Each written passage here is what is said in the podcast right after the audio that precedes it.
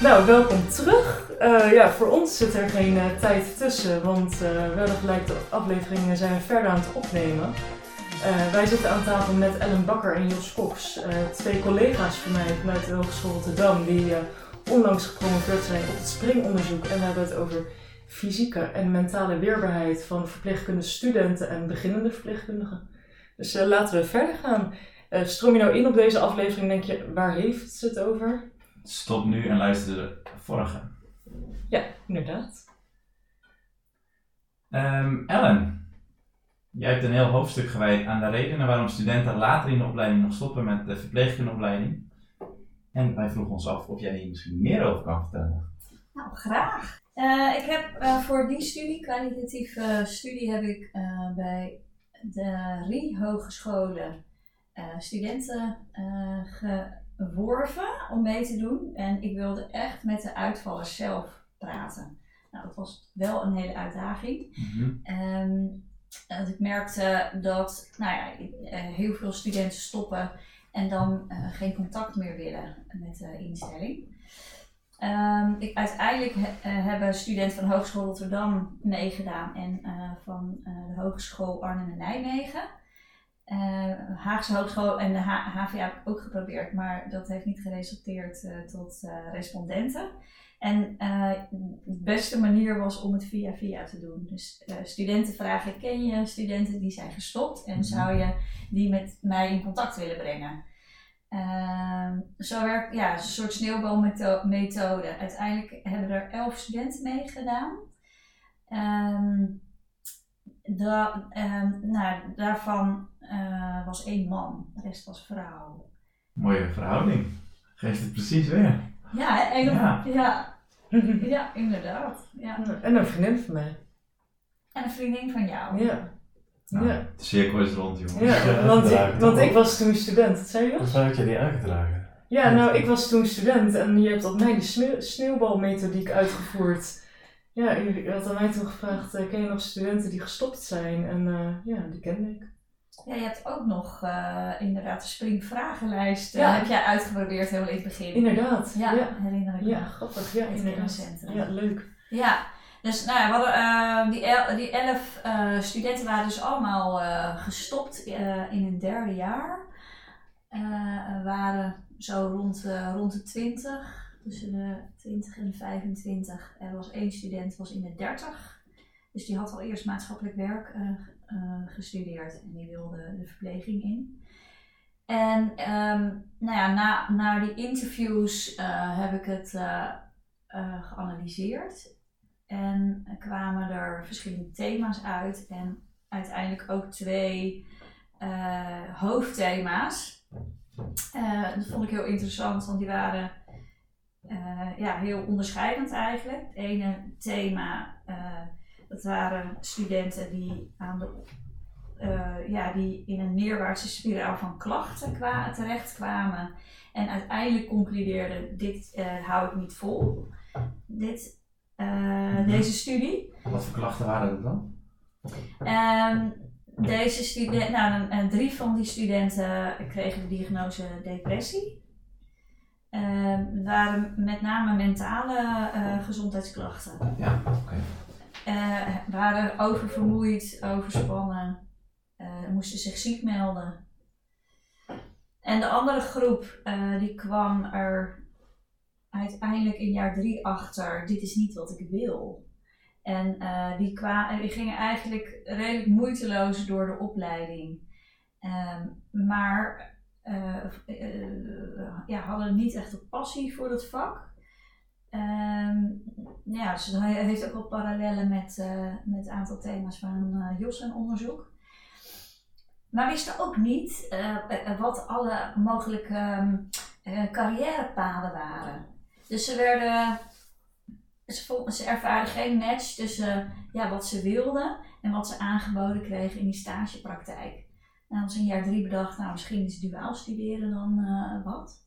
En ja, op basis dan van hun stageervaringen, uh, dat ze merkt, ja, ik word toch niet heel enthousiast. Ja, gaat dat veranderen? Nou nee, spraken er ook niet over met anderen en gingen dat ook niet verder verkennen. En En dachten, nee, nu, nu, nu kan ik nog stoppen, nu kan ik nog uh, switchen. Zonde, want je kan zoveel kanten op. Exact. Dus, uh, dus ik vroeg ook, god, uh, wat heb je dan aangereikt gekregen in het onderwijs? Uh, was dat niet binnen de regiecoachingsklasse, was dat geen onderwerp van gesprek dan? loopbaanmogelijkheden, vervolgopleidingen?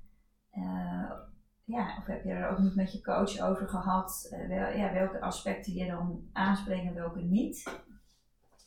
Dus die miste uitdaging uh, ja, een soort perspectief. Mm um, hadden ook meer moeite met de hiërarchische verhouding in het ziekenhuis. Uh, dat ze uh, ja, behoefte aan hadden om gelijkwaardig met artsen samen te werken.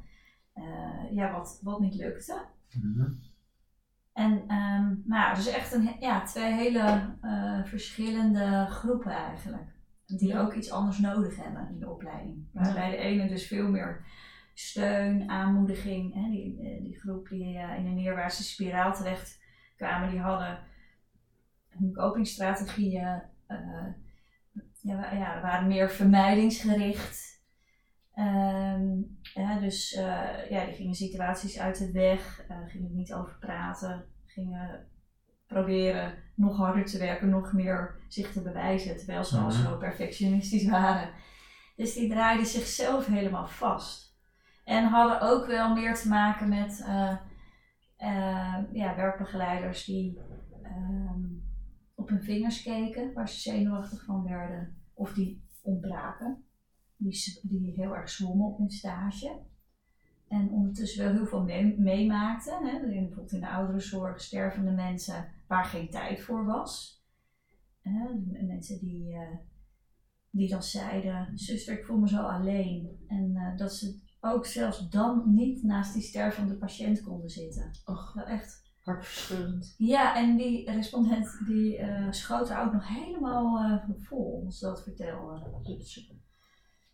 Ja. ja. En als jij een tip zou willen meegeven voor degene die nu luisteren, die denken van ja, Ellen, wat jij zegt, dat voel ik eigenlijk ook gewoon. Wat, wat voor tip is dat dan? Wat, wat zouden zij kunnen doen om zichzelf wat te helpen? De, deze, deze uh, studenten. Ja, deze twee groepen studenten. Ja, nou ik denk vooral dat uh, opleiding en uh, stageinstellingen moeten na gaan denken hoe, hoe, hoe kunnen we de stages be beter inrichten. En um, ze, de beide groepen een positief beeld geven van de zorg. Dus ja. ik denk ja, als je natuurlijk als stageverlenende instelling denkt, um, ja, de roosters moeten gevuld worden Um, en ook heel erg gaat kijken van ja, uh, willen we, welke studenten willen we dan la voor later ook behouden. Ja, je moet eigenlijk meer gaan opleiden voor elkaar. Want uh, als je, ze, als je verpleegkundige of studentverpleegkundige een positief beeld geeft over de zorg, ja, misschien blijven ze niet behouden voor jouw afdeling, maar wel voor de zorg. Ja. Dus uh, het loont uh, om ja, studenten de ruimte te geven om te leren, die psychologische taakeisen of ja, niet ze in te zetten als werknemer. Niet steeds het gevoel geven van dat ze toch nog even die extra dienst moeten doen. Want ze komen gewoon niet aan hun leerproces toe. Of ze doen langer over een studie, waardoor je ze mhm. ook minder snel in de praktijk hebt. Dus het is heel erg korte termijn denken om studenten in te zetten uh, voor extra handen aan het bed. Ja, en stel je nou voor dat een student nu luistert en denkt van ja, maar ik ervaar dit nu ook allemaal en mijn school die doet dat nu nog niet. Wat zou je dan tegen die student willen zeggen? Nou, dan zou ik uh, de student uh, willen op het hart willen drukken. Ga erover het gesprek aan met, je, met je coach op school, om, om het gesprek in de praktijk ook te oefenen. en ja, de begeleidende docent die contact heeft met de praktijk, die zou dat uh, op hoger niveau ook moeten gaan uh, bespreken. Ja. Ja, ja, misschien nog een mooie aanvulling ook, want je zegt net, er zijn ook mensen die hebben een copingstrategie om juist te vermijden. Misschien ook aan de mensen die nu denken, hé, hey, daar ken ik me wel in. Ga daar ook eens over in gesprek. Ja, precies. Want ja, vermijden is natuurlijk weglopen en dat als je echt verpleegkundig, bent gaan doen omdat je denkt, hé, hey, wilde altijd verpleegkundig worden, dan is het natuurlijk heel zonde om dan weg te lopen. Ja, Ja, eh, dus eh, ik denk dat studenten eh, tijdens de opleiding ook echt ruimte moeten krijgen voor die persoonlijke ontwikkeling. En dan van- vanaf jaar 1 kan je al kleine meetinstrumentjes aanreiken. Hè, van wat, wat is nou jouw voorkeurscopingstijl? En dat, ja, je hebt ook een heel mooi meetinstrument. eh, die vul je dan in aan, aan aanleiding van specifieke situaties. Hè, dus die, die kunnen dan stage gerelateerd zijn. Nou, dan ga je kijken wat zijn dan eh, copingstijlen en dat ga je dan verkennen. Eh, ja, wat zijn dan daar de voordelen van, van die copingstijlen? Wat zijn dan de nadelen? En eh, nou, als ik het, eh, en wat weten we dan uit onderzoek? Eh, nou, we weten natuurlijk dat pro- probleemgerichte manier van omgaan, eh, of ja, dus meer gericht op echt problemen oplossen, dat dat, dat uiteindelijk meer eh, geluk brengt en, eh, en minder stress. Mhm. En situaties waar je echt niks aan kan doen, die kan je beter met een emotiegerichte copingstijl. Dus, dus nou ja, en dat, dat zou ik ook graag uit willen leggen aan studenten. Want die, de- die denken dan, die slaan dan, hè, als ze eenmaal die kopingstheorie eh, voorgeschoten krijgen, Ja, slaan ze ook weer helemaal naar de andere kant. Hè, dat Mhm. emotiegericht is altijd fout. Ja. Maar eh, ja, die, eh, zorgen dat je, dat je ehm, ja, je uiting geven aan je emoties, eh, eh, mindfulness toepassen, dat is niet per se oplossingsgericht, maar het geeft wel een, een fysieke ontspanning. Eh, Mhm. En zorgt dat je beter slaapt. Ja, het gaat om, ik geef zelf veel mindfulness, het gaat om goed Ja. voelen. In plaats van je goed moeten voelen. En wel mooi wat, ja mooi, eigenlijk ook niet mooi, maar wat jij allemaal zegt, dat heb ik in de vorige aflevering ook allemaal gehoord van Jos. Dit is een probleem wat bij de studenten eigenlijk begint en dat, ja, als je verpleegkundige bent, is het nog niet opgelost en hebben ze er eigenlijk ook nog last van. Ja, Dus het feit dat als we er ah, wat al aan gaan doen op het moment dat ze nog student zijn, maakt zich dus, waar we het nu over hebben, die weerbaarheid, weerbaarder voor als ze verpleegkundige zijn. ja. Dus heel mooi hoe jullie twee proefschriften dan weer hand in hand gaan. ja, en we denken ook dat eh, er is ook een groep studenten die is al echt wel ontevreden tijdens de opleiding, maar die denkt ja, ik maak het toch maar af. Mhm. Dan heb je in ieder geval een diploma. Eh, ja, die valt dan nog, alsnog uit. Ja. Vooral dus omdat dat dus geen onderwerp van gesprek is. En Nee. ik heb dat ook in mijn interviews teruggehoord dat studenten het gevoel kregen soms van hun studieloopbaancoach of studieloopbaanbegeleider eh, dat er geen ruimte was om die twijfel te bespreken. Dat ze de hele tijd eh, een soort met opgepept werden om er toch maar weer er tegenaan te gaan. Ja. Eh, dus er zit ook iets in eh, ja, het rolmodel wat ze dan Ja. weer krijgen. Hè? Ja, En nou, de ene generatie die leidt de volgende generatie weer op. eh, Ja. Met dezelfde patronen. Het lijkt wel Ja. eh, opvoeding. ja, maar Ja. dat, is, dat lijkt eigenlijk een beetje wat ik net zei van, ja, je moet je goed voelen. Dat is eigenlijk dit precies hetzelfde. Een soort oud gedrag in een nieuw jasje. Zo van, ja, maak je opleiding maar af, dan zie je daarna weer verder. En dat is, dan ga je voorbij aan iemands gevoelens en emoties. Wat ik ook wel pakkend vond, eh, stond in jouw proefschrift een, een subhoofdstuk over de, eh, de topics die uit jouw, eh, ik denk, moet je het even goed zeggen. Mijn kwalitatieve studie, denk ik. Ja, Nou, een redelijk Ja. uitval. ja, ik weet niet of je het als, ik, ik denk dat het meer een soort eh, hoofdstuk werd naar aanleiding van jouw analyse. Eh, en er stond, I can't keep this up. Ja.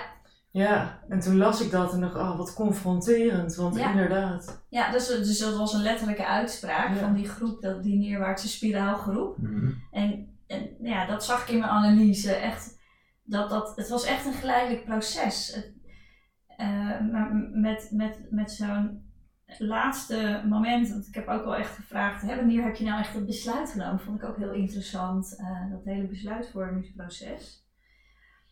Maar ze, ze hadden eigenlijk helemaal geen keus meer. Ze waren zo lang doorgegaan en ze waren zo kapot eigenlijk Zonder hulp, waarschijnlijk. Ja. dat, dat eh, ze konden niet anders dan stoppen.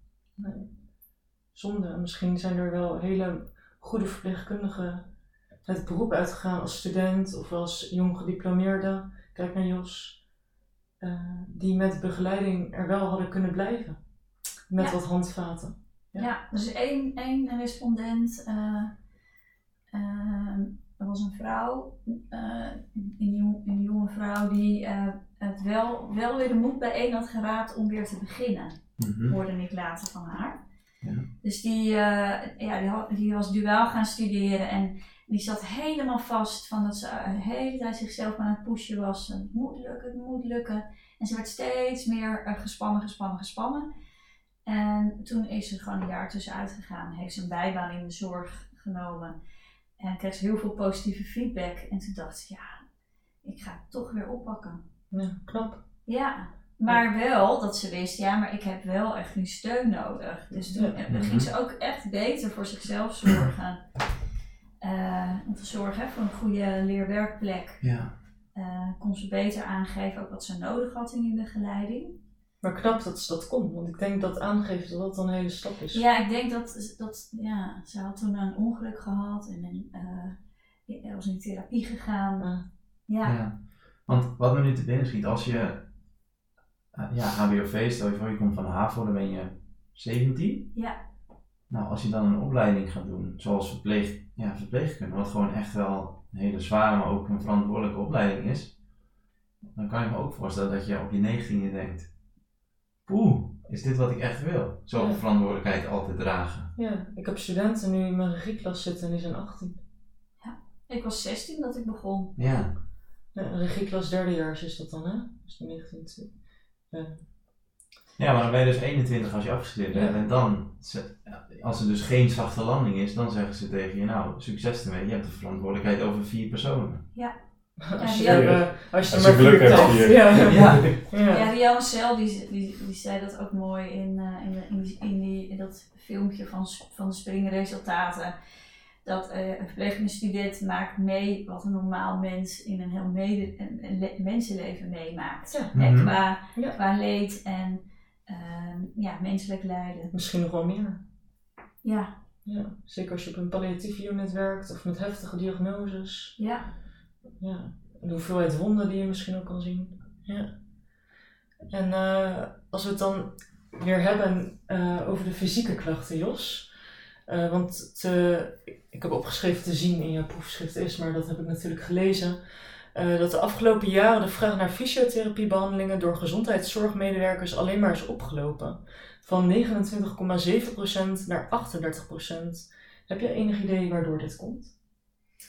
Ja, dat is een eh, onderzoek gedaan eh, door de stichting IZZ. Het is een, een zorgverzekeraar die eh, heel veel verpleegkundigen en verzorgenden in hun eh, bestand hebben. En die doen jaarlijks onderzoek naar eh, gebruik van fysiotherapie, eh, maar ook gebruik van mentale klachten onder hun eh, leden, zeg maar, of onder degenen die bij die zorgverzekeraar verzekerd zijn. Dus dat kunnen ze helemaal mooi eh, uitzoeken. En daaruit is inderdaad naar voren gekomen dat, eh, dat er een stijging was. In de coronatijd is er weer een daling zichtbaar geweest.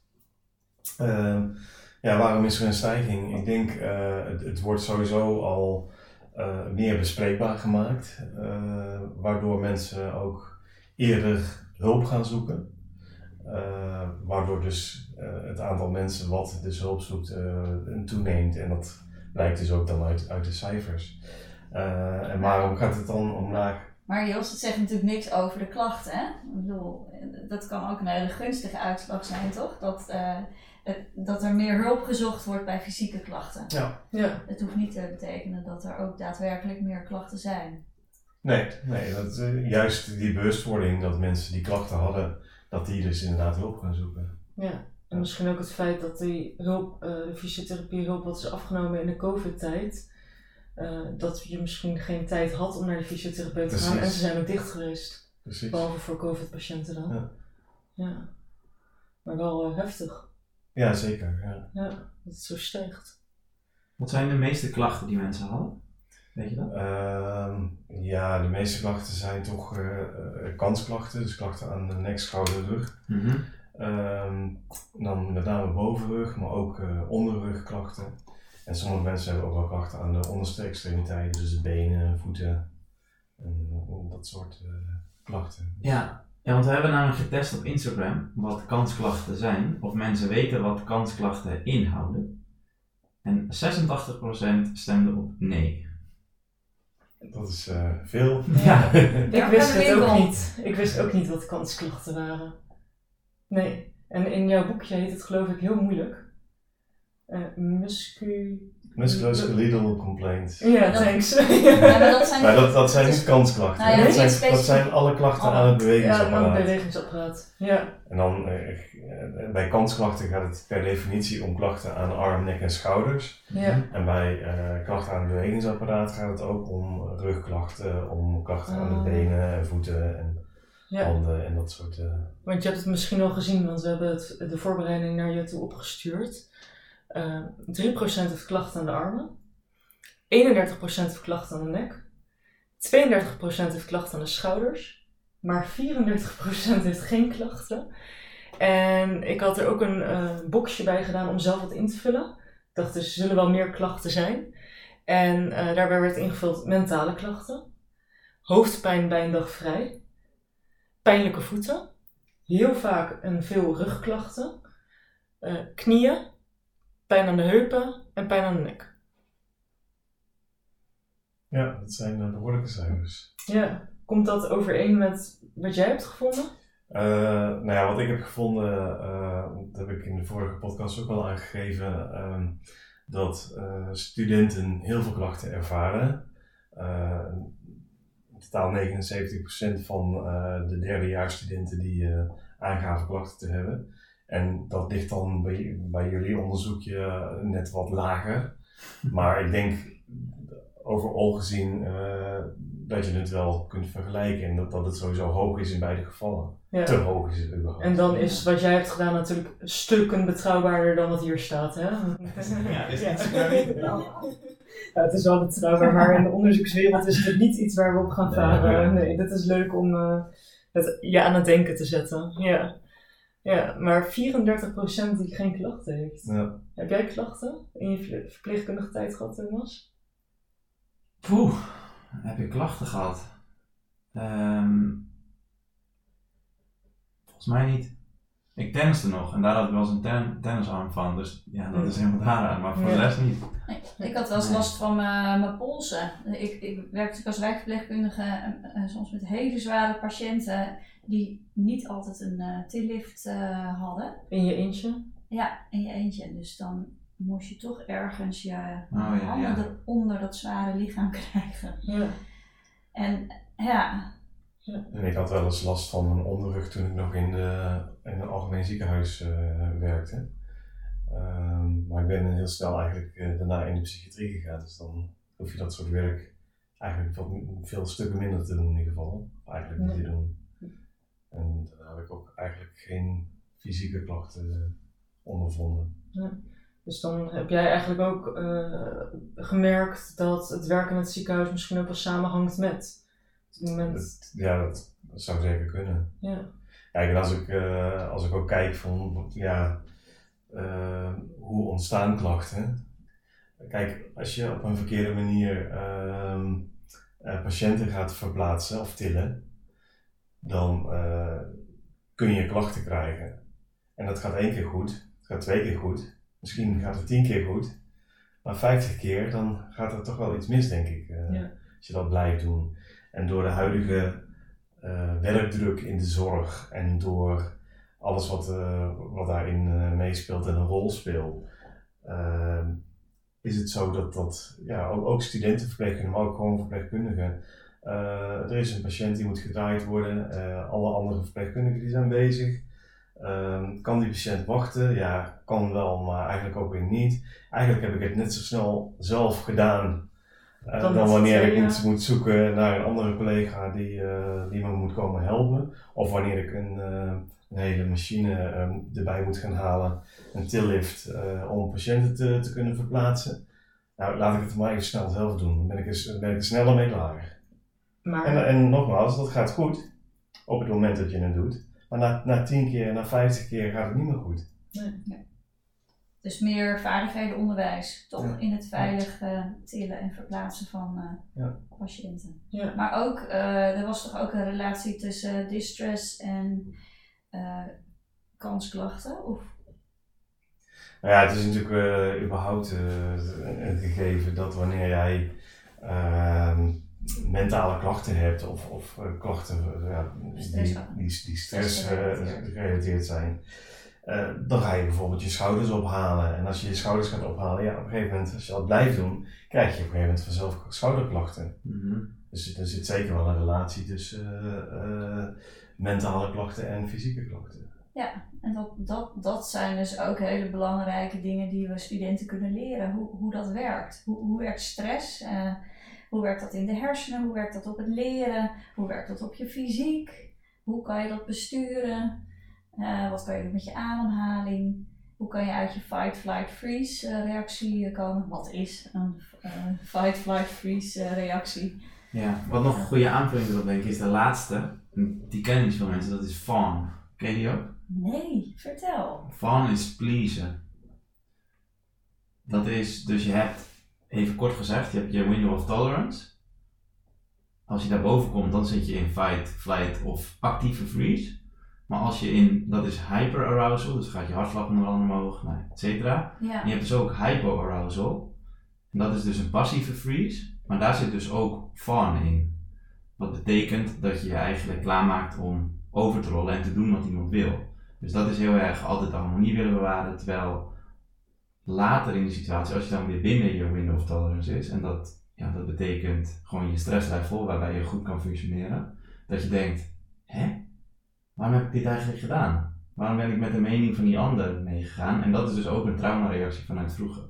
Oh, interessant. Ja. Is dat dan dat je bijvoorbeeld een bepaald gesprek voert en dat je niet weet hoe je moet reageren, maar dat je achteraf pas eh, bedenkt wat je had moeten zeggen? Nou, het gaat zelfs nog verder dan dat. Namelijk dat, stel je voor, jij vindt iets. Ik ben het daar niet mee eens, maar ik ben zo bang voor de confrontatie vanuit vroeger. Ehm, dus het heeft ook echt met hechting te maken. Dat ik met jou meega, terwijl dat helemaal niks, terwijl ik het daar eigenlijk helemaal niet mee eens ben. Maar dan ben je dus ook niet in contact met wat je voelt. Nee, zeker niet. ga, ga je dus helemaal richten op die ander. Absoluut. En, eh, ja, en da- daarmee vermijd je conflicten. Ja, zeker. En heel veel verpleegkundigen Ja. die, die doen dit. Het leidt namelijk tot jezelf wegcijferen, echt overmatig sorry zeggen. En er is echt een continue disbalans tussen geven en nemen. En het is natuurlijk ook nog iets heel anders dan voor iemand anders zorgen of iets goeds voor iemand doen. Kan dat ook te maken hebben met de angst die iemand voelt ehm, voor bijvoorbeeld een beoordeling? Je, bent, je werkt samen met een collega en eh, Mhm. die collega is jouw werkbegeleider, die moet jou beoordelen. Eh, dus je gaat iemand maar pleasen, omdat je Mhm. bang bent, ja, als, Ja. als ik dat niet doe, dan krijg ik daar misschien wel een onvoldoende beoordeling. Ja, dat Ja, kan ja. zeker. Ja. Wat, er, wat eronder ligt is heel erg de angst voor afwijzing. Stel je voor, jij begeleidt mij en je zegt tegen mij: Hé hey, Thomas, je had dit even anders moeten doen. En ik denk: Ik had dit anders moeten doen. Had ik helemaal niet anders moeten doen. En dat denk je op dat moment denk ik dat niet zelf, maar dat denk ik later. Maar ik voel me zo niet veilig bij mezelf, dus gaat het om psychologische veiligheid. Dat ik tegen jou zeg: Ja, je hebt helemaal gelijk, dit had ik inderdaad anders moeten doen. Ah, En dat is denk ik ook zoiets dat als je het eenmaal door hebt, als je bijvoorbeeld in een bepaalde situatie bevriest, eh, dat je dat dan eh, ziet en dat je daar wat mee kan doen. En als je die van door hebt, dan kan je daar ook wat mee doen. Dus Mhm. dat Ja. gaat denk ik ook om bewustwording. Ja, Ja, het heeft alle. ja alle... en er woorden aangeven ook, hè? Ja, Mhm. dus het heeft allemaal te maken met. worden in. Ja, dus in, in mijn ideaal eh, Mhm. leren studenten ook veel meer ja, stress, werkstressmodellen. Dus heel Ja. veel kennis vanuit eh, arbeid en organisatie, arbeid en gezondheid. Eh, maar ook eh, ehm, nou ja, de dingen die jij ook aangeeft, eh, die jij als coach aanleert. Hè? Hoe, hoe, hoe, me- hoe de menselijke psyche werkt. Mhm. Hoe mensen reageren in, in groepsverband. Ja, dat je ook wel kijkt hoe ben ik gesocialiseerd. Ja, Dat kan- zeker, ja. Dus dat kan ook heel mooi, denk ik, in jaar 1. En nou ja, in mijn laatste studie heb ik een experiment gedaan eh, met 20 verpleegkundige studenten. Eh, hebben we de training conflict of verbinding eh, aangeboden. En ja, dat zou ook heel mooi zijn in jaar 1, voordat ze op stage gaan. Want ze kunnen met die methodiek ook heel mooi oefenen met de medestudenten, maar ook in de thuissituatie. En dan leren ze in ieder geval de basisemoties her emoties Mhm. herkennen bij zichzelf. En, eh, en ook dat ja, negatieve emoties, die zijn vaak een uiting van onvervulde behoeftes. Ze leren ook eh, ja, universele behoeftes kennen en een naam geven. Ja, dat is echt Verbindend, verbindend eh, communiceren. Verbindend communiceren. Ja, geweldloos communiceren. Ja. Ja. Ja. Daar eh, hebben wij een collega van eh, op de hogeschool die daar eh, goed voorstander van is. Ja, Suzanne Jelo eh, die heeft die hele training ontwikkeld. Mhm. Eh, eh, samen met een eh, gecertificeerde trainer eh, hebben ze die aangeboden. En zij gaat dat nu ook even, ja, dus breder in de hogeschool uitproberen in het kader van transdisciplinair werken en opleiden. Dus op deze manier communiceren is voor iedereen prettig en zou ook heel mooi zijn hè, binnen de verschillende disciplines in de zorg. En daarnaast heb jij eh, het ook benoemd in je proefschrift. Ik heb er onderzoek dus naar gedaan, eh, Ja. omdat eh, ja, dat, dit is een van de, denk ik, eh, ja, wat je makkelijk ook kan implementeren in het onderwijs. Je kan daarin ook heel goed eh, werkbegeleiders trainen eh, en praktijkopleiders, nou, managers misschien ook. Ja. Mogelijkheden ja, laten we noemen. Het is alleen, we zijn nog wel erg op zoek naar eh, de taal. Hè, want ja, zo'n training, eh, eh, ja, je het moet wel natuurlijk zijn om op die manier te communiceren. En dat is nog wel een beetje zoeken. Ja. En ook hoe kunnen we eh, zorgmedewerkers hier enthousiast over maken. Mhm. Ja, voordat het weer een ding is wat geleerd moet worden, wat Ja. afgevinkt moet worden. Ja. wat Ja, of dat ze moet het heel veel ze, vaak zeggen ze ja, dat ze het vaag vinden of zweverig. Terwijl het ontzettend concreet is. Ja, Ja, ja, nou, dat hoor ik. lachen. Ja, daar moet ik heel erg om lachen. Want ja, ik gebruik dus veel mindfulness en dan vraag ik eerst altijd: wat weet je van mindfulness? Wat vind je ervan? Wat is je eerste indruk? En zweverig is het eerste woord wat iedereen zegt. Terwijl het is heel concreet. En hetzelfde met verbindend communiceren. Ja, als je weet wat je behoeften zijn, dat is veel makkelijker, want dan weet je ook wat je frustreert, maar ook wat je wilt. Ja. En dan kan je daar ook om vragen. Ja, en men, ja, het is gewoon heel ingewikkeld om eh, te communiceren over emoties. Want Mhm. ja, eh, die emoties zijn uiteindelijk toch je eigen verantwoordelijkheid. Dus die Mhm. moet je niet bij die ander leggen. Maar je kan die ander wel vragen eh, ja, om wat je nodig hebt. En je kan, dat vond ik echt een mega eye-opener. Studenten die denken gewoon heel vaak dat als een patiënt eh, boos wordt, of in ieder geval welke vorm van negatieve emoties toont, dat zij iets verkeerd hebben gedaan. Dus dat is gewoon een primaire reactie. En deze methode leren ze.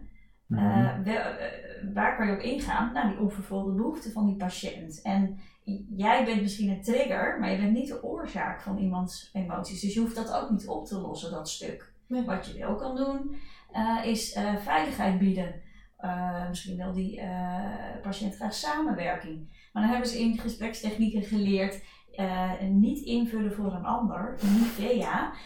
Dus dan vinden ze het lastig om te vissen naar die behoeftes. Maar als je dat op een vragende manier eh, doet, dan voelt die patiënt zich Mhm. juist heel erg gehoord en erkend. Want die kan daar vaak ook niet meteen woorden aan geven. Nee, Ja. Kan je misschien een voorbeeld geven op welke vragende manier je dat bij een boze patiënt kan vragen? Ja, je kan. Je, je, je- hè, je- we zijn een beetje ge- gewend om te zeggen: Ik zie dat u boos wordt. Dan Ja. worden ze vaak nog Ja. bozer. Ehm, dat je zegt: eh, Nou, ik kan, ik kan me voorstellen dat het heel frustrerend is dat u eh, nu in, in de isoleercel zit. eh, want, want u heeft. ehm, he- eh, kan het zijn dat u behoefte heeft aan ehm, een kopje koffie nu? Nou ja, ik Ja. noem maar wat, hè? Dus zoeken eh, en, en, je, en, je, en daarmee moet je ook echt inleven. Hè? Van, goh, hoe, hoe zou ik dat nou ervaren als ik in een isoleercel zit en ik kan niks zelf beslissen? Maar het is wel echt oefenen dat het heel erg ja, oprecht is. Ehm, Ik denk ook dat dat het, het belangrijkste is, dat het vooral oprecht is. En, want ik, ja, ik gebruik zelf ook veel verbindend communiceren, maar dat het niet, dat mensen niet doorhebben van hé, hey, deze persoon is nu volgens een modelletje aan het communiceren, want dan is het niet meer oprecht. nee. Nee. Dus, ook- wat je, ja, dus volgens mij die methode die nodigt je echt uit om, om eh, dat perspectief te wisselen. Mhm.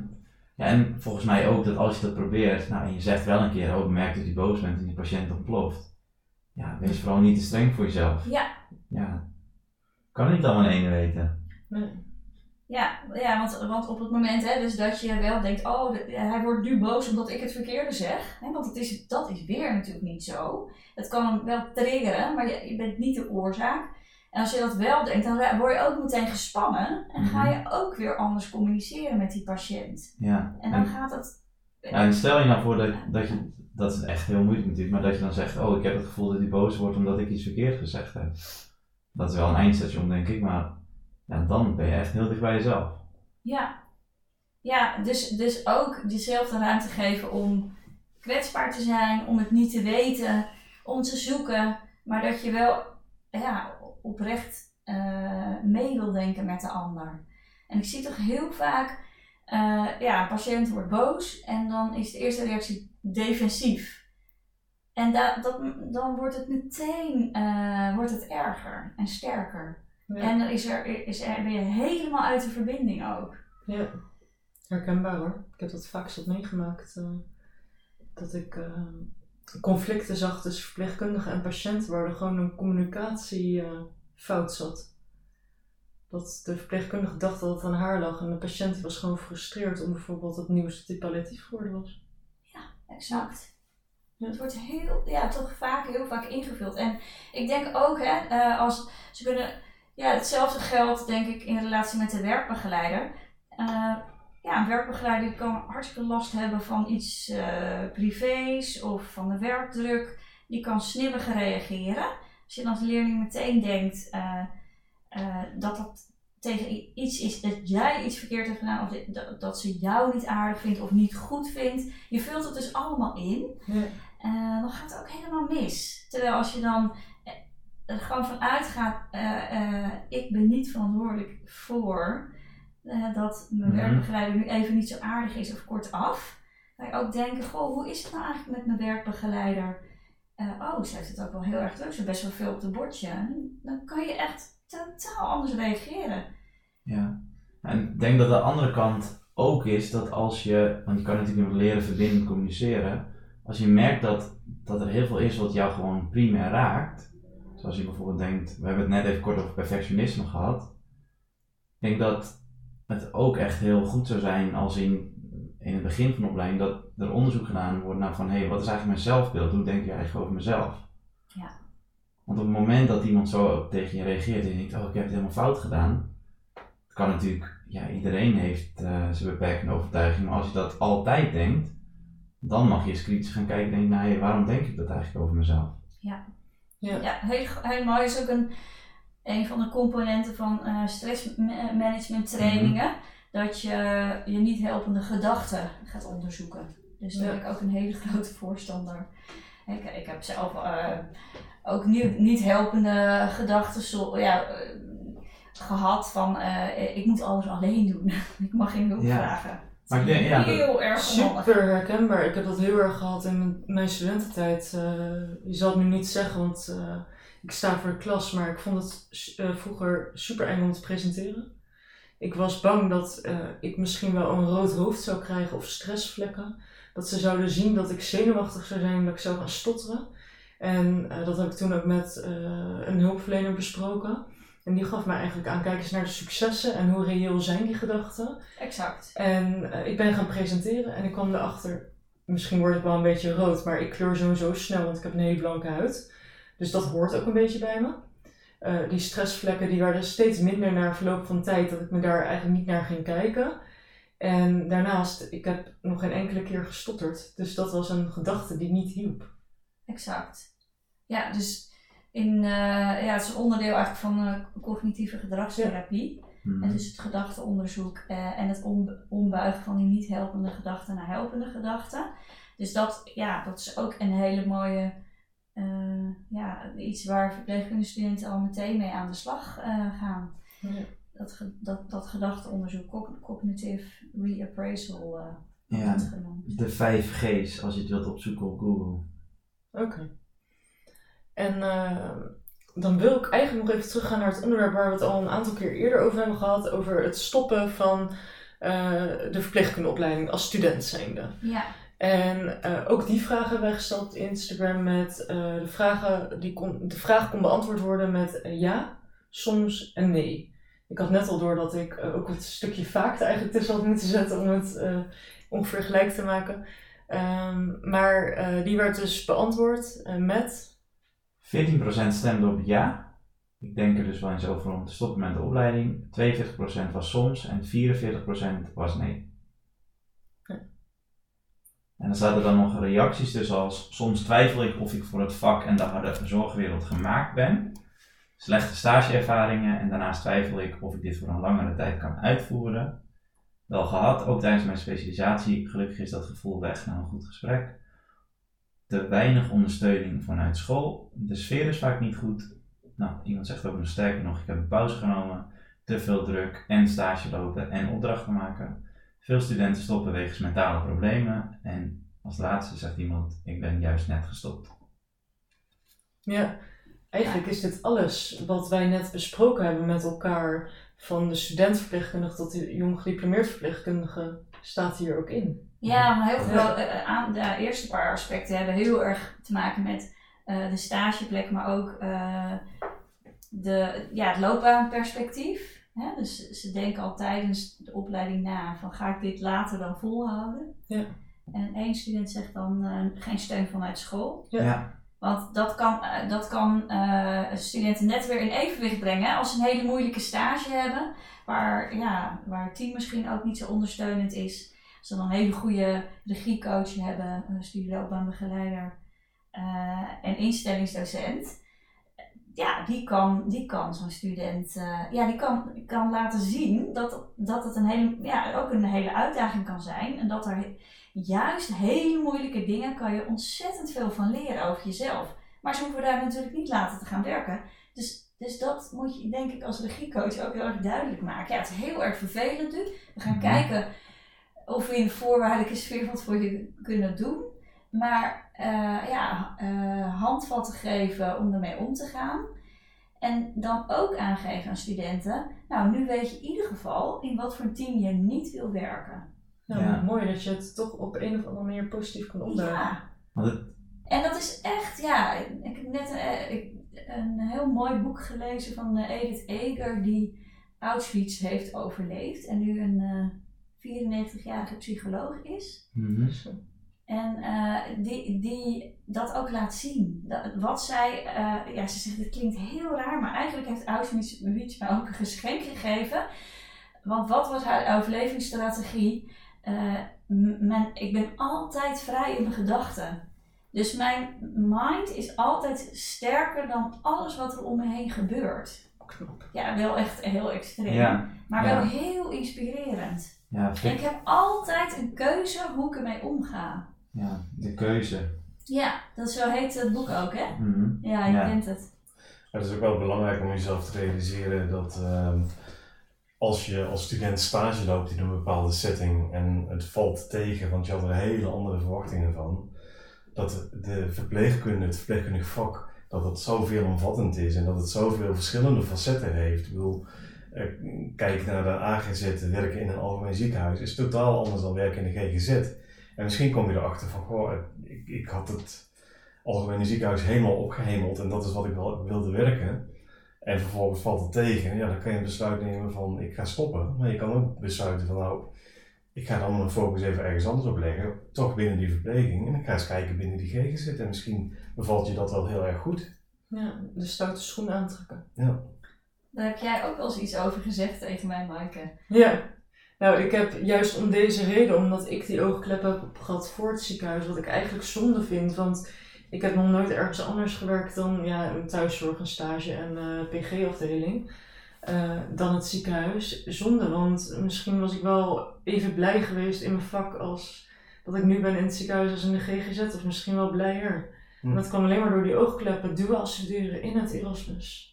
Ja, zonde. En daar heb ik Ja. dus ook een podcastreeks over gemaakt. Ja, het werkveld in die. Ja. Dus eh, ik snap helemaal wat je zegt, Ja. Jos. En ik hoop dat als je luistert, en het geldt niet alleen voor studenten, het geldt ook voor verpleegkundigen. Als je Ja. op- op een plek zit waar je niet meer gelukkig bent, kunnen we allemaal weggaan. Dat is het voordeel van de markt nu. Er liggen vacatures voor het oprapen. En eens kijken bij de buren. Ja,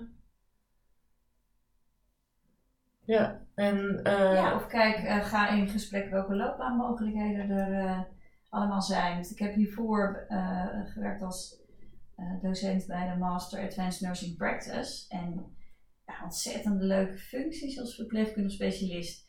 Maar ja, als je alleen maar eh verpleegkundig specialisten tegenkomt tijdens je stage, ja, dan kan het zijn dat die hun functie op een manier hebben ingericht die je helemaal niet aanspreekt. Mhm. Dus dan krijg je een eh, negatief beeld over die functie.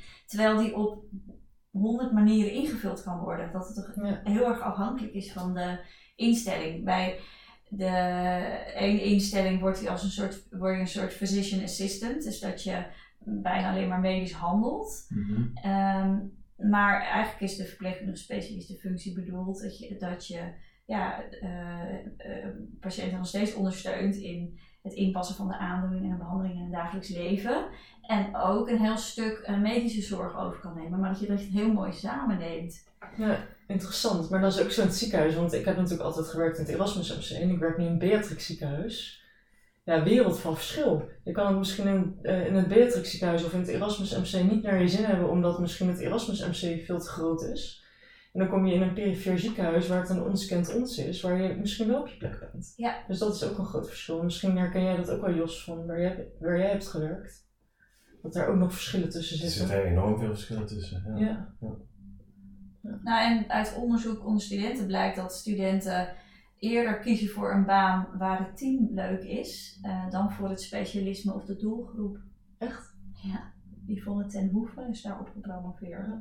Interessant. Ik denk wel dat je eerder blijft werken bij een baan waar het team leuk is, dan dat je dan de stap maakt om verder te gaan. Want je, we weten ook allemaal wat er kan gebeuren wanneer het team niet leuk is. Want dat heb je allemaal een keer meegemaakt omdat je zoveel stage loopt. Ja, Ja. Zo had ik een eh, oud collega en die wilde heel graag de SCH op. En die is toch wel een paar jaar extra blijven plakken, omdat hij het team zo leuk vond. ja. Ja, hij heeft er geen spijt van. Maar... Nee. Maar het zou toch mooi zijn als, eh, als we leren om studenten dat, ook, dat ze dat eh, kunnen an- analyseren wat dat dan is. Zodat ze eh, ook een actieve actor kunnen zijn om dat te bereiken in een volgende baan. Ja, Ja. heel mooi. Dat je ervoor kan zorgen dat de Ja. volgende die komt wil blijven. Ja, Ja. precies. Uiteindelijk kan je er ook aan bouwen natuurlijk. Maar ja, je moet wel snappen hoe het werkt. Ja. Ik denk dat, dat ja, zo'n familiecultuur is natuurlijk heel ingewikkeld. Want ja, als je dan een buitenstaander bent, dan hoor je er niet bij. Heel veel vrouwen op een afdeling. Ik weet niet eh, hoe jullie dat hebben ervaren, de mannen. Wat precies? Dat je, dat je op een afdeling, misschien een nieuwe afdeling, nieuwe werkplek, nieuwe stageplek komt. En dat er enorm veel vrouwen zijn. Ik vind dat als vrouw zelf soms al best wel lastig. Want vrouwen klieken wat meer dan mannen. Ja, Ik moet zeggen, ik ben ooit begonnen eh, als in-service eh, opgeleid verpleegkundige in de, een algemeen ziekenhuis. En die heb ik afgemaakt en daarna ben ik in de psychiatrie terechtgekomen. De algemene gezondheidszorg, eh, het ziekenhuis, eh, had ik veel meer vrouwen als collega dan, eh, dan mannen. Toen kwam ik eh, op eh, eh, de spoedeisende hulp zeg maar, binnen de psychiatrie te werken, de acute opname. En daar zaten veel meer mannen en ik vond, ik vond het ehm, ja, een totaal andere sfeer dan Ja. wat ik gewend was in, in, in het algemene ziekenhuis. Maar ook de, de, ja, de gesprekken waren gewoon totaal anders. Daar waar het in eh, een algemeen ziekenhuis over eh koetjes en kalfjes ging, ging het eh, in, in de psychiatrie, op die acute opnameafdeling, ging het over voetbal en over vrouwen en over seks. En Ja, een hele dat was ik helemaal niet gewend. Nee, Nou, dat is wel even anders binnenkomen dan. Ja. Ja. hm, klinkt niet heel vrouwvriendelijk. Dus misschien ook waarom er geen vrouwen waren. ja, Ja, zolang je het op een goede manier over seks hebt, kan je er best over praten. Ja, volgens mij ook. seks en vrouwen. Ja. Dat was weer. eh, Vrouwen en seks. maar ja, misschien dat ik het dan zelf invul.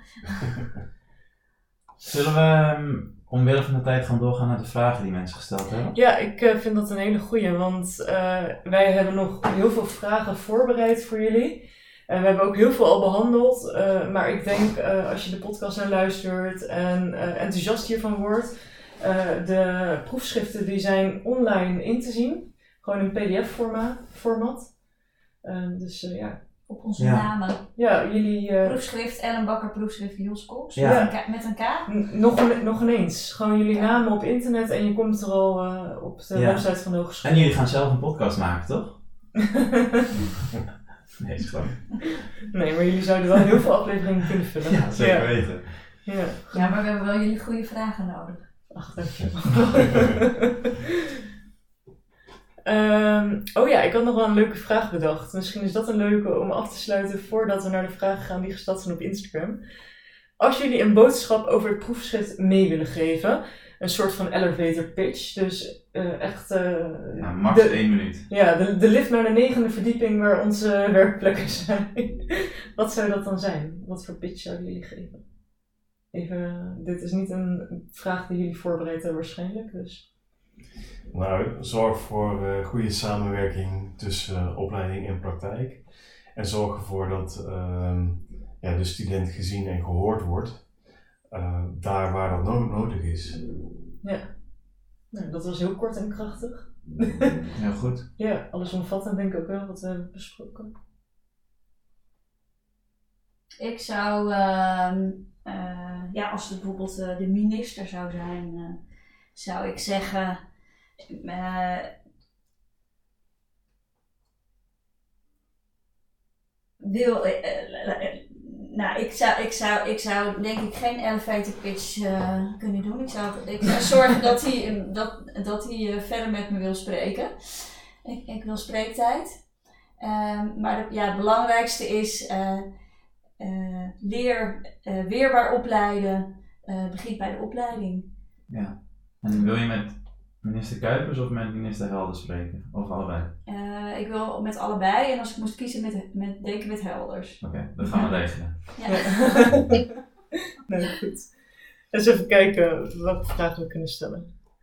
Eh, want we hebben zo tussen de regels door ook wel wat vragen al beantwoord. Ja, laten we met deze beginnen. Hoe hou je het vol in de zorg als je zelf mentaal zwakker bent?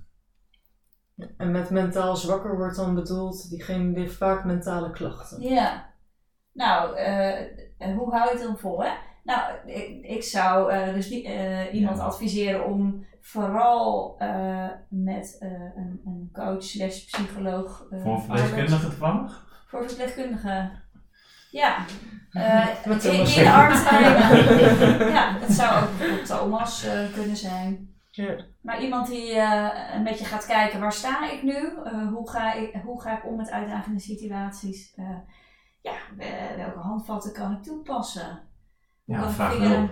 Ja, vraag hulp. Ja, mooi. En dit vond ik wel een leuke vraag. En schaam je niet. Ook. Oh, een goede Toch? toevoeging, inderdaad, zeker. Eh, je hoeft niet hard eh, te zijn voor jezelf. Nee. En zoek, Nee. ook, zoek ook een werkgever die eh, die ruimte geeft. Ja, zeker weten. Eh, dit vond ik een leuke vraag. Ehm, wat is van jullie van belang en hoe kijken jullie er zelf naar omtrent het onderwerp? Hebben we natuurlijk al behandeld. Maar er komt de vraag die hier achteraan komt. Durven jullie de zaak ook aan te geven? Ja of nee? Ja. Ja, dat, dat blijkt wel met wat jullie net hebben gezegd. Maar hoe doen jullie dat dan? Nou, ik heb bijvoorbeeld eh, met Dijkgraaf aan tafel gezeten het, eh, en het probleem van uitval eh, aan de, aan de, eh, be- ja, besproken met hem met, via de verhalen van studenten zelf. Dus die had ik meegenomen. Eh, Dus goed. ja, je durft het. Je kan, je kan het en je doet het. Ja, ik doe het. Eh, ik, ik, ik bedoel, het is voor mij ook niet altijd makkelijk. Ik moet wel even een drempeltje. Maar ik denk voor de goede zaak. Ja. En ook ik, ik eh, geef mezelf dan die ruimte om misschien te haperen of ja, in plaats van één, twee zinnen te zeggen. Dat maakt niet uit. Dus Ja. En ik eh, ja, in overleg gaan met eh, onderwijsmanagers, met de directeur van de opleiding, met de curriculumraad, maar tegelijkertijd ook met mensen vanuit het werkveld, eh, eh, managers daar en ook met, het, met de andere opleidingen, het ROC, MBO. Ja. Maar ja, ik weet niet hoe het bij jou zit, maar ik ben ook wel een doener. Hè? Dus wat ik ook heel erg leuk vind, is gewoon met instellingen projectjes te draaien. Zo bij het, bij het Sint Franciscus gasthuis bijvoorbeeld. eh, hebben we een soort estafette onderzoeksproject met studenten. De eerste student ging gewoon de distress screener uitzetten en eh, heeft herstelbehoeften gemeten. Nou, die, die hebben die cijfers vergeleken, want het waren allemaal duaalstudenten met voltijd. Nou, die bleken significant hoger te scoren op distress en herstelbehoeften. Oké, dus wat is aan de hand? Nou, het volgende groepje minor-studenten gingen onderzoeken, maar uh, oh ja, die hebben toen ook ehm, de SINS uitgezet. Dus dat is een uh, meetinstrument uit de UK uh, wat stressoren meet. Dus wat, Mhm. wat geeft hen dan stress? Nou, hadden daar ook inzicht in. En uh, ja, welke behoeften heb je dan? Uh, wat helpt je dan om daar beter mee om te gaan? En wat kan ook het ziekenhuis bieden? En toen zei, nou, er kwam uit dat ze meer scholing wilden over distress, maar ook meer informatie over de ondersteuningsmogelijkheden op hun intranet. En dat hebben weer uh, drie afstudeerders in concrete producten uitgewerkt. Nou, daar word ik heel blij van. Ja, nou, mooi zeg. Ja, en het is wel één ziekenhuis, Mhm. maar het creëert dus ook een hele bewustwording in het ziekenhuis zelf. Ja. Want ze gaan mensen interviewen, ze gaan vertellen over hun uh, onderzoek. Ja, dus, daar, Ja, supergoed. Ja. Klein beginnen. ja. Ja. dus, en dit, dus dit zou ik dan weer verder willen uitrollen naar andere Rotterdamse ziekenhuizen. En Ja. studenten leren er ook zelf heel veel van. Ja. Ja, wij Ja. zijn natuurlijk een, eh, een, team binnen het eh, Spring Living Lab momenteel eh, genoemd. Voorheen Spring sterk gestart in de zorg. Oeh, hebben we verkeerd gezegd. Eh, maar eh, Spring Living Lab. Spring Living Lab dat, ehm, eh, is eigenlijk de voortgang op Spring. En eh, onze projectleider, Pepijn Roelof, samen met eh, de, de lector Harold Minema, zijn onlangs ook bij de Rotterdamse Zorg geweest om daar eh, te spreken. En op basis daarvan kwam er iemand van het Maastadziekenhuis in Rotterdam die contact met mij zocht. Van, goh, wij zijn bezig met hoe wij beginnende verpleegkundigen kunnen behouden. Eh, jij hebt een proef geschre- geschreven, kunnen wij met jou in gesprek? Nou, uiteraard ga je dan in gesprek. Ja. Ja, nou. Ja. Ja, ik- Ah. Ook eh, worden nu ook me gevraagd door zorgorganisaties die slimme oplossingen hebben bedacht. Dus met Om mee te denken. Ja, nou, ja, die, wil, ja, die, die eh, hebben dan bedacht als we eh, medewerkers 5% ruimte geven om hun uren zelf in te vullen eh, met een van hun talenten. Mhm. eh, eh, wat voor effect heeft dat dan? En willen jullie dan meedenken om dat te onderzoeken? Ja. Tof. Ja, ja. Ja, En- ik zit even naar de tijd te kijken. Het is drie uur. Je, staat, eh, je moet inchecken natuurlijk. Ja. Dus ja, we gaan er gewoon een eind aan breien. ja. Als je als zorgorganisatie nou hulp, steun wil, Jos Ja. Cox en Ellen Bakker, die helpen je heel graag. Als ik het zo hoor. Ja. Ehm, heel erg bedankt dat jullie er waren. Graag gedaan. En Ja. jullie bedankt voor het eh, platform om aandacht eh, te geven aan dit belangrijke onderwerp. Ja. Heel Leuk. erg leuk. Ja, ik Ja. wil jullie persoonlijk nog ook bedanken voor eh, de jaren werk die jullie hierin hebben gestoken. En het feit dat doordat dit boekje er is, dat wij er nu in een podcast over kunnen praten en dat we er body aan kunnen geven. Dus eh, anders hadden we Dat ook niet te horen. Ja, Ja, het is mannelijke werk geweest. daarom. Mhm. Ja, Ja. echt dedication. Ja, Ja. want hoe lang zijn jullie hiermee bezig geweest? Zes dat is jaar. jaar. Ja. Ja. Ja. Dus Ja, en mooi dat het nu eh, naar buiten kan. Ja. Ja, dus dat, dat is heel fijn. Je kan het de hele wereld eh, insturen. Eh, maar ja, ik, heb, ik heb nergens zo'n hekel aan als werk wat in een la verdwijnt. En dat Mm. gebeurt ook, hè, Ellen? Je hebt naar Australië heb je dingen gestuurd. En, eh, Ja, we hebben ook al inderdaad eh videocalls gehad met een onderzoeksgroep in, eh, in Australië. En we gaan in oktober naar het congres eh, wat georganiseerd wordt door Nurse Education Today en Nurse Education in Practice. Twee gerenommeerde tijdschriften. Dus daar gaan we eh, over dit onderwerp ook weer met eh, buitenlandse onderzoekers eh, praten. En kijken wat er eh, in het buitenland al is ontwikkeld. Of misschien zijn we wel een beetje voorlopers. Maar dan kunnen we wel eh, met andere nurse eh, faculties eh, aan de slag. Ja, ik heb Ja. ook in VS heb ik ook een. eh, Ik ga je even afkappen, Ellen, voordat... Ellen, Ellen, voordat wij straks de schuld krijgen dat je te laat bent. Ja, ja. nou, la- laten we hem gaan afronden. Ja. Ehm, ja, bedankt dat jij de aflevering helemaal hebt afgeluisterd. Heb je nog tips of vragen, dan mag je ons altijd mailen op podcasttaboedoorbreken.gmail.com In de aflevering hebben we de petje af nog helemaal niet benoemd, Thomas. Ehm, maar eh, op eh petje.af slash de verpleegkundepodcast kan je, al ons, kan je ons al voor 1 euro steunen. Ja, we doen het allemaal niet voor niets. We doen het met heel veel liefde voor het vak, maar eh, een beetje steun zou fijn zijn. Ja, en vergeet vooral ook niet de podcast te liken, te subscriben.